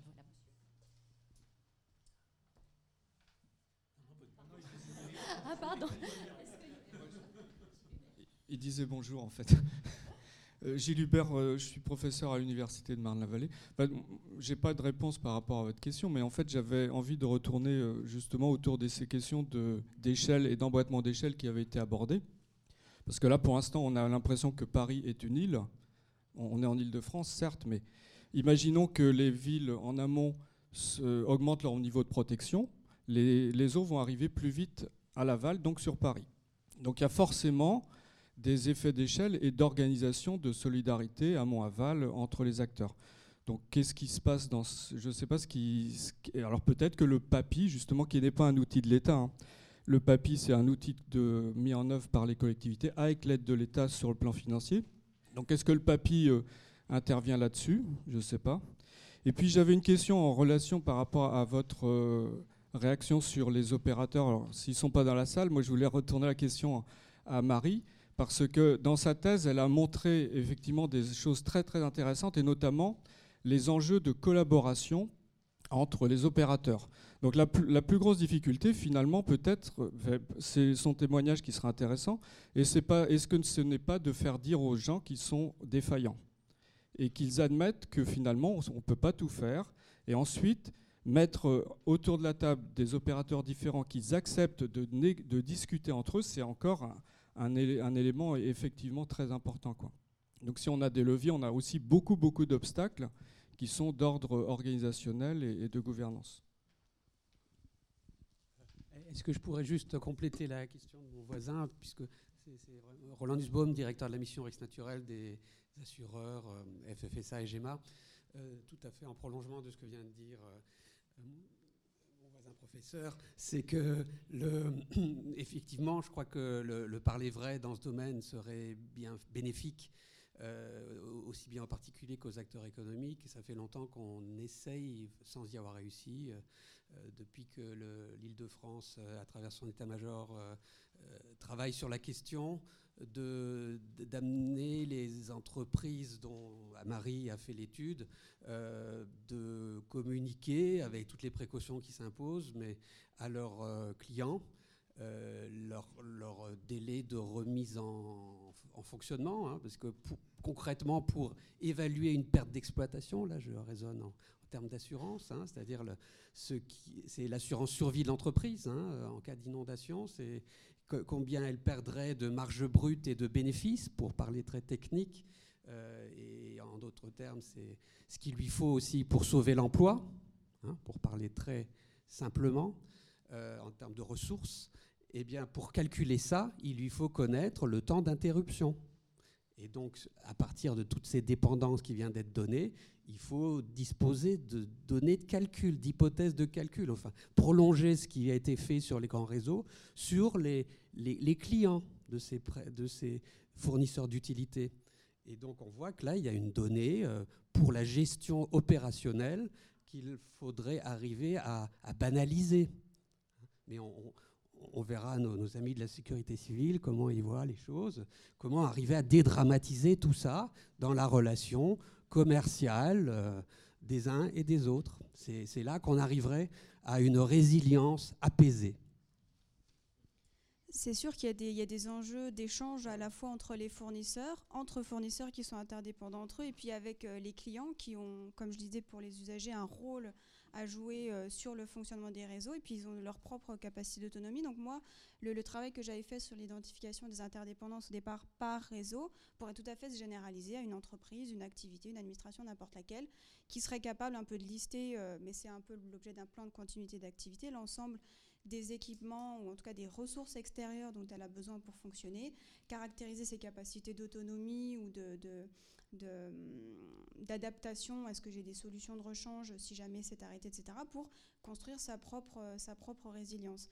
Maintenant, pour euh, revenir un peu sur l'historique de la démarche euh, avec les gestionnaires, euh, ils ont tous été très, très motivés au départ pour participer, alors peut-être aussi parce que j'étais un chercheur, pas un côté euh, décisionnel ou euh, autoritaire euh, associé. donc dans le partage de l'information, et puis au début, c'était un petit peu de curiosité, voire même de suspicion sur quel va être le rendu de, ce travail-là. et effectivement, le, premier pas, c'était peut-être d'accepter déjà entre eux de partager. effectivement, moi, je suis défaillant sur telle zone ou au bout de tel niveau. Et puis, euh, une fois qu'on a reconnu cette défaillance, on, sort peut-être un petit peu du schéma qui est de dire euh, je prends de plus en plus de marge, il me faut 72 heures pour me préparer parce que je prends tous les, marges de sécurité pour, euh, pouvoir l'anticiper et être sûr que je tiens l'objectif que je me suis donné. Et, et c'est sûr qu'on arrive à la surenchère de l'anticipation avec cette approche-là, mais l'hypothèse de départ qui n'est pas la bonne, c'est que chaque gestionnaire a fait son plan dans son coin alors que euh, finalement les marges de manœuvre que certains peuvent débloquer deviennent aussi des marges de manœuvre pour les suivants. Donc à mon avis, il y a quand même un enjeu de effectivement partager toutes ces, toutes ces connaissances de leur fonctionnement et à mon avis, elle ne peut pas se planifier cette réponse-là. Ça va être très probablement du temps réel et puis euh, du bricolage et de l'adaptation euh, au moment venu. Mais il faut peut-être se donner les moyens au départ de, dire, bon, ok, finalement, les plans qu'on a faits, peut-être ils sont théorique, ça donne une base de réflexion euh, au départ, mais il y aura la nécessaire adaptation. Enfin, ils le reconnaissent. Hein, je veux dire, c'est pas pas quelque chose qui est qui est qui est figé, qui est admis, mais remettre quand même en cause ce fonctionnement, cette réflexion un petit peu trop sectorielle permettrait voilà de, profiter de vraiment chaque marge d'adaptation et puis voilà, il faut aussi communiquer pour que les actions qui sont mises en place soient compréhensibles pour le public, parce qu'effectivement, on a des contraintes qui ne seront pas, pas dépassables quoi qu'il arrive. Pour apporter un complément à la, réponse de Marie, euh, en fait, on a une réponse qui est graduée dans cette, euh, à la question que vous avez posée. Euh, c'est vrai qu'il faut qu'on travaille avec les opérateurs, c'est vrai qu'il faut qu'on travaille avec les pouvoirs publics. Votre question sur la, la, démarche globale au niveau francilien, on l'a en ce moment. On travaille avec les préfectures, on travaille avec les conseils généraux, on essaye effectivement de faire comprendre qu'on doit avoir une unité dans la réponse, hein, avec la scène qui va monter qui, débordera euh, dans le 92, 48 ou 72 heures après avoir débordé dans le 94. Parce qu'il y a aussi cette notion-là qu'il faut qu'on prenne en compte. Euh, on a ce travail. Effectivement, on se rend bien compte que la, perception aujourd'hui n'est pas tout à fait la même et la réponse n'est pas tout à fait la même. Liée forcément aux financements qui sont derrière. Il hein. ne faut, pas se, cacher, il ne faut pas se voiler la face. Donc, euh, on a ce premier travail. Ensuite, effectivement, on a ce travail avec les grands opérateurs. Aujourd'hui, tous les opérateurs qui sont dans la salle sont passés peu ou prou nous voir et, en discuter avec nous. On a, on a vraiment euh, des discussions. Vous montriez tout à l'heure euh, que les, parmi les, entreprises, il y a énormément de petites entreprises. On a un véritable travail avec les chambres de commerce pour essayer de faire comprendre effectivement aux petites entreprises qu'elles sont vulnérables beaucoup plus que les grands groupes. Les grands groupes se préparent. rien que pour vous donner un exemple, demain, mon voisin, on a une réunion au niveau de la préfecture euh, avec euh, tous, les grands, tous les grands groupes du CAC 40 qui viennent nous voir justement sur cette thématique. Euh, donc pour, vous, dire qu'effectivement le travail est fait, le travail est fait en commun, les gens ont bien compris aujourd'hui, il y a, il y a une véritable perception de la prise du, du, risque inondation sur la plaque parisienne et francilienne. Là où, à mon avis, on est encore au balbutiement et où on a, on a du mal. Mais là, encore une fois, c'est un travail qu'on est en train de mettre en place. Et à mon avis, on va accélérer le mouvement euh, qu'on a, entamé en début d'année 2014. C'est vis-à-vis de la population. Je rappelle quand même que la loi de 2004, la loi sur la sécurité civile de 2004, précise bien que chaque Français est responsable de sa propre sécurité. Ça, aujourd'hui, les Français l'ont oublié, et notamment les franciliens, notamment au regard de la crue, tout simplement parce que des crues, on n'en a pas eu depuis, enfin de crues très importantes, on n'en a pas eu depuis 1910. Ou on en a eu depuis, mais beaucoup moins importantes que celles de 1910. Et aujourd'hui, effectivement, c'est vraiment la direction que l'on prend, prévenir la population que l'État ne pourra pas tout pour, le, pour, pour elle, que les collectivités territoriales ne pourront pas tout pour elles et qu'il faut effectivement qu'elles se prennent en main. Donc effectivement, quand vous posiez la question sur l'évacuation de la population. Non, aujourd'hui, on est incapable. C'est d'ailleurs pour ça qu'on a pris, et on le crie, on le dit, on le dit haut et fort, qu'on n'évacuera pas la population parisienne parce qu'on est totalement dans l'incapacité de le faire. Et qu'il faut que les gens s'y préparent. Dans les leviers, euh, il y en a un aussi qui a été évoqué, c'est la planification, l'aménagement, l'urbanisme. Nous sommes à l'IAU, donc nous sommes évidemment directement concernés par, euh, euh, par ces questions. Est-ce que je pense que ce serait aussi intéressant, enfin on donnera la... Mireille Ferry, je pense, va nous en dire un, un, petit mot tout à l'heure, mais est-ce que... Quelles sont les, les, démarches? Est-ce que dans la salle, certains peuvent nous donner un, avis sur euh, les démarches mises en œuvre et, nous en dire un peu plus sur ces enjeux d'aménagement. Hein? Peut-être un aménageur ou, une collectivité locale, je pense que ça pourrait être intéressant. Euh, ou, euh, alors bon, un chercheur peut-être aussi. certains d'entre vous ont peut-être travaillé sur, sur ces questions en, discutant, euh, en préparant la réunion avec euh, Mireille Ferry, on se disait, mais, euh, enfin, et notamment, et, Ludovic, on se disait, mais les outils aujourd'hui disponibles, SDRIF dit 70 000, habitants, 70 000 logements pardon, annuels, et en même temps, comment concilier donc, ces enjeux il y a aussi des outils et, la préparation aujourd'hui du contrat de projet qui peut peut-être être un levier pour une meilleure prise en compte de ces risques dans l'aménagement régional. Mireille, je... Ah, oui, une petite dernière. Coup, euh, oui, Edouard Massonneau, euh, il y a eu Île-de-France. J'aurais une question euh, qui rebondit un peu sur ce que vous disiez. Pour élargir un peu le débat, on parle beaucoup, enfin, on parle ce matin donc d'adaptation au risque inondation en lien avec le concept de résilience. Mais est-ce qu'il ne faudrait pas avoir une réflexion sur l'atténuation de l'aléa et donc en lien avec l'aménagement aussi, notamment artificialisation, protection des zones, zones d'expansion des crues, réflexion sur les bassins de rétention. Euh, voilà. Qu'en est-il? Oui, monsieur. Je voudrais, enfin, sans répondre à la question qui vient d'être soulevée, juste apporter un autre euh, élément de témoignage en prenant une autre casquette qui est celle de, de membre de l'Observatoire national des risques naturels, qui est une, une convention passée entre l'État, représenté par le ministère de l'écologie ici présent, et euh, les assureurs euh, représentés par la mission Risque et la Caisse centrale de réassurance. Nous avons récemment passé aussi une convention avec l'IAU euh, pour justement travailler sur la question que vous soulevez, c'est-à-dire ces aspects d'impact de, l'urbanisme sur le risque ou réciproquement d'analyser l'évolution des populations exposées en zone à risque, travailler en, collaboration, hein, parce que l'IAU le fait déjà très bien, on en a eu la, démonstration avec l'exposé qui a été fait, mais euh, essayer de mettre à, contribution les données des uns et des autres, y compris les données de sinistralité quand il y en a, alors avec la difficulté en Ile-de-France, mais qui est aussi une chance qu'on n'a pas eu trop de sinistralité sur la question, euh, sur ce territoire euh, proprement dit, mais peut-être pour introduire des informations dont on dispose sur d'autres terrains qui peuvent être comparables et qui permettront donc d'étayer encore un peu plus loin que ce qu'a dit euh, Ludovic euh, en termes de nombre de personnes, nombre d'enjeux, pour aller dans le sens euh, peut-être à des mailles plus fines que, potentiellement communales que ce qu'a pu être dit déjà par aussi bien Seine-Grand Lac par la première étude ou par euh, euh, récemment l'OCDE, hein, à, la maille macroéconomique de, l'île de France, il y a une échelle intermédiaire qui peut intéresser les personnes ici représentées, que sont les, les communautés d'agglomération, etc., qui peuvent donc constituer des outils d'aide à la décision sur ces questions d'urbanisme et de risques mais il va falloir du temps parce qu'on est sur le développement d'un outil et euh, comme on, a pu s'en rendre compte, les, données euh, de, sinistralité ne sont pas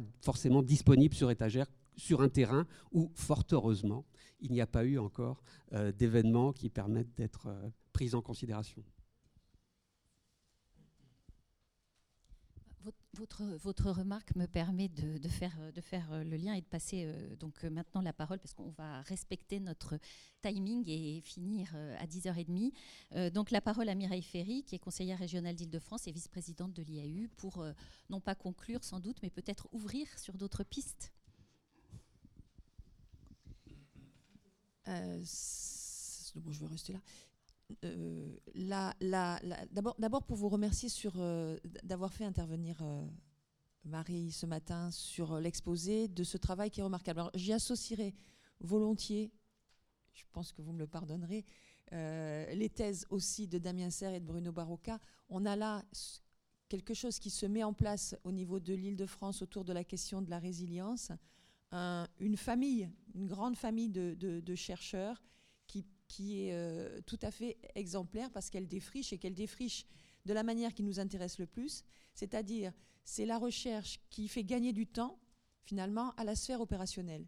C'est la recherche qui montre comment, en partant d'un sujet aussi théorique que la résilience, et vous avez raison de signaler à quel point les définitions sont nombreuses, il peut y avoir des interventions de, euh, de, Normal Sup aussi qui travaillent là-dessus et qui, qui, continue à creuser tout ce qu'on peut mettre derrière ce, concept. Euh, vous, vous en avez fait aussi quelque chose d'extrêmement opérationnel et qui permet de mettre le doigt sur des choses très fines en termes de nécessité d'organisation nouvelle, qui fait donc gagner du temps. Donc ça, si on devait démontrer à travers ces, ces dialogues et ces petits déjeuners la nécessité d'articuler la recherche et l'opérationnel, vous le faites de la manière la plus exemplaire qui soit. Donc ça, c'était la première chose que je voulais dire. Ensuite, dans les, dans les choses qui ont été, dans les pistes qui ont été évoquées ce matin, la première que je retiendrai, c'est celle que vous avez citée dans la, dans la conclusion, mais qui a été reprise aussi sous de multiples formes, c'est l'association du citoyen. Alors certes, euh, Ludovic, la somme des résiliences individuelles ne fait pas une résilience collective. Il n'empêche que dans, cette, euh, dans, cette, dans ce mouvement très itératif entre les deux, on doit trouver des solutions parce qu'il y a là le socle de toute forme de résilience et c'est une culture du risque. Et la culture du risque ne peut être qu'une culture partagée. Si on avait le temps, on dirait aussi que la culture du risque, c'est la mémoire gardée des événements antérieurs dans une société qui a eu tendance à tout lisser et à tout rendre très propre euh, de ce qui nous était arrivé en faisant croire que jamais ça n'arriverait plus. Or, la résilience suppose une démarche extrêmement inverse et parfois des acceptations de modification de nos modes de vie qu'on nous a vendus depuis quelques décennies comme étant incontournables et qui nécessairement, pourtant, aujourd'hui, doivent être interrogés. Alors, juste une anecdote sur des étudiants. Il y a donc l'année dernière, euh, j'ai introduit cette notion en, géographie et, j'explique une anecdote. C'est que vivant, ça n'est plus le cas aujourd'hui, mais il y a quelques années à Paris, dans un immeuble collectif euh, du 20e arrondissement, euh, tout est électrique. Tout est électrique, y compris l'accès au sous-sol, y compris la sortie du sous-sol. Euh, je, fais court dans l'anecdote, mais à un moment donné, j'explique que les jours de panne bête de secteur d'électricité, les gens ne peuvent pas aller au travail. Bon. Et alors, euh, je, vous dis, mais pourquoi avoir sécurisé à ce point l'immeuble? C'est parce que c'est aussi la peur du voisin. C'est aussi une forme de, vision très particulière de la mise en sécurité des personnes et des biens. Et à ce moment-là, une jeune étudiante euh, me dit, mais madame, nous, il n'y a pas de problème, dans notre immeuble, on a installé un bloc électrogène. Je dis, mais vous vous rendez compte qu'on en est à installer des blocs électrogènes pour pouvoir ouvrir des systèmes électromagnétiques pour pouvoir se protéger, alors qu'une clé,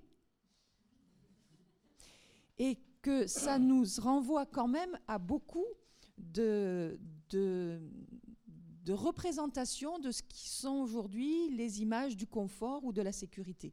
Bon, ça, devrait pouvoir nous faire réfléchir pendant un moment, mais c'est ce que cette grande famille autour de la résilience fait, et je vous épargne l'idée que euh, sur le risque qui est l'inondation, on pourrait aussi euh, glisser vers le risque d'autres accidents climatiques comme les tempêtes, mais qu'on pourrait aussi se rappeler qu'on a des volcans quelque part en Islande qui font en permanence peser des lourdes contraintes. On en a vu il y a quelques années. Je ne vais pas vous faire l'histoire de celui de 1783, mais on a des risques qui sont en permanence, si j'ose dire, sur nos têtes. Et donc ce que nous sommes en train de faire, ce que vous êtes en train de faire à partir de la résilience est nécessaire. Comment ça se traduit de manière opérationnelle? La planification, bien sûr. Quand on a fait l'exercice du schéma directeur, le terme de résilience n'était pas encore devenu suffisamment clair, même suffisamment pour nous euh, défini. Et donc on avait les, entre ces notions de résistance, pardon, de robustesse, de souplesse, d'adaptation. Aujourd'hui, on a un concept beaucoup plus fort et il faudrait, je pense, que tous les documents qui pensent le euh, l'organisation à terme s'imprègne et euh, s'adosse sur vos travaux et sur tout ce que ça signifie. Parce que euh, c'est aussi la base, ces documents de référence, qui sont des documents en gros de planification, de documents plus précis après, qui sont les contrats de plan. On va négocier un nouveau contrat de plan. Pourquoi ne pas penser dans ce contrat de plan, dans le volet aménagement, une part d'aide à l'ingénierie. Nous avons besoin aujourd'hui, avant même d'aller sur des systèmes physiques, de penser des nouveaux modes d'organisation. Ce que vous dites très clairement, ça doit faire partie des investissements. Ce ne sont pas juste des questions de fonctionnement qui portent sur les collectivités. S'il faut aujourd'hui qu'une collectivité comme la région contractualise avec l'État, il me semble que entrer des notions comme la résilience et commencer par la modification des organisations serait quelque chose de majeur, parce qu'on a besoin d'argent, on a besoin d'ingénierie. Ce n'est pas au moment où on doit réfléchir à des modes plus efficaces d'organisation territoriale qu'il faut se priver de ce détour par l'ingénierie approfondie et le temps que ça coûte. Vous disiez, monsieur, par exemple, la question de l'articulation des délais de réaction. Ça suppose non seulement une mise en réseau des opérateurs, ce qui suppose du temps, pour des hommes et des jours, et donc il faut des lieux, il faut des financements pour ça. Ensuite, derrière, il nous faudra les organisations physiques, et il faudra aussi les financer. Donc, penser un volet résilience dans les futures contractualisations entre l'État et les territoires me paraît aujourd'hui quelque chose d'absolument indispensable. Merci Mireille. Euh, il est 10h30. Merci à tous. Donc rendez-vous demain sur le site de l'IAU où vous pourrez télécharger les documents qui vous ont été présentés. Euh, et je vous donne rendez-vous aussi le 2 décembre pour euh, le troisième petit déjeuner sur le thème de l'économie circulaire. Donc on sera toujours sur cette large thématique de la résilience, mais abordée avec un autre angle. Merci, bonne journée.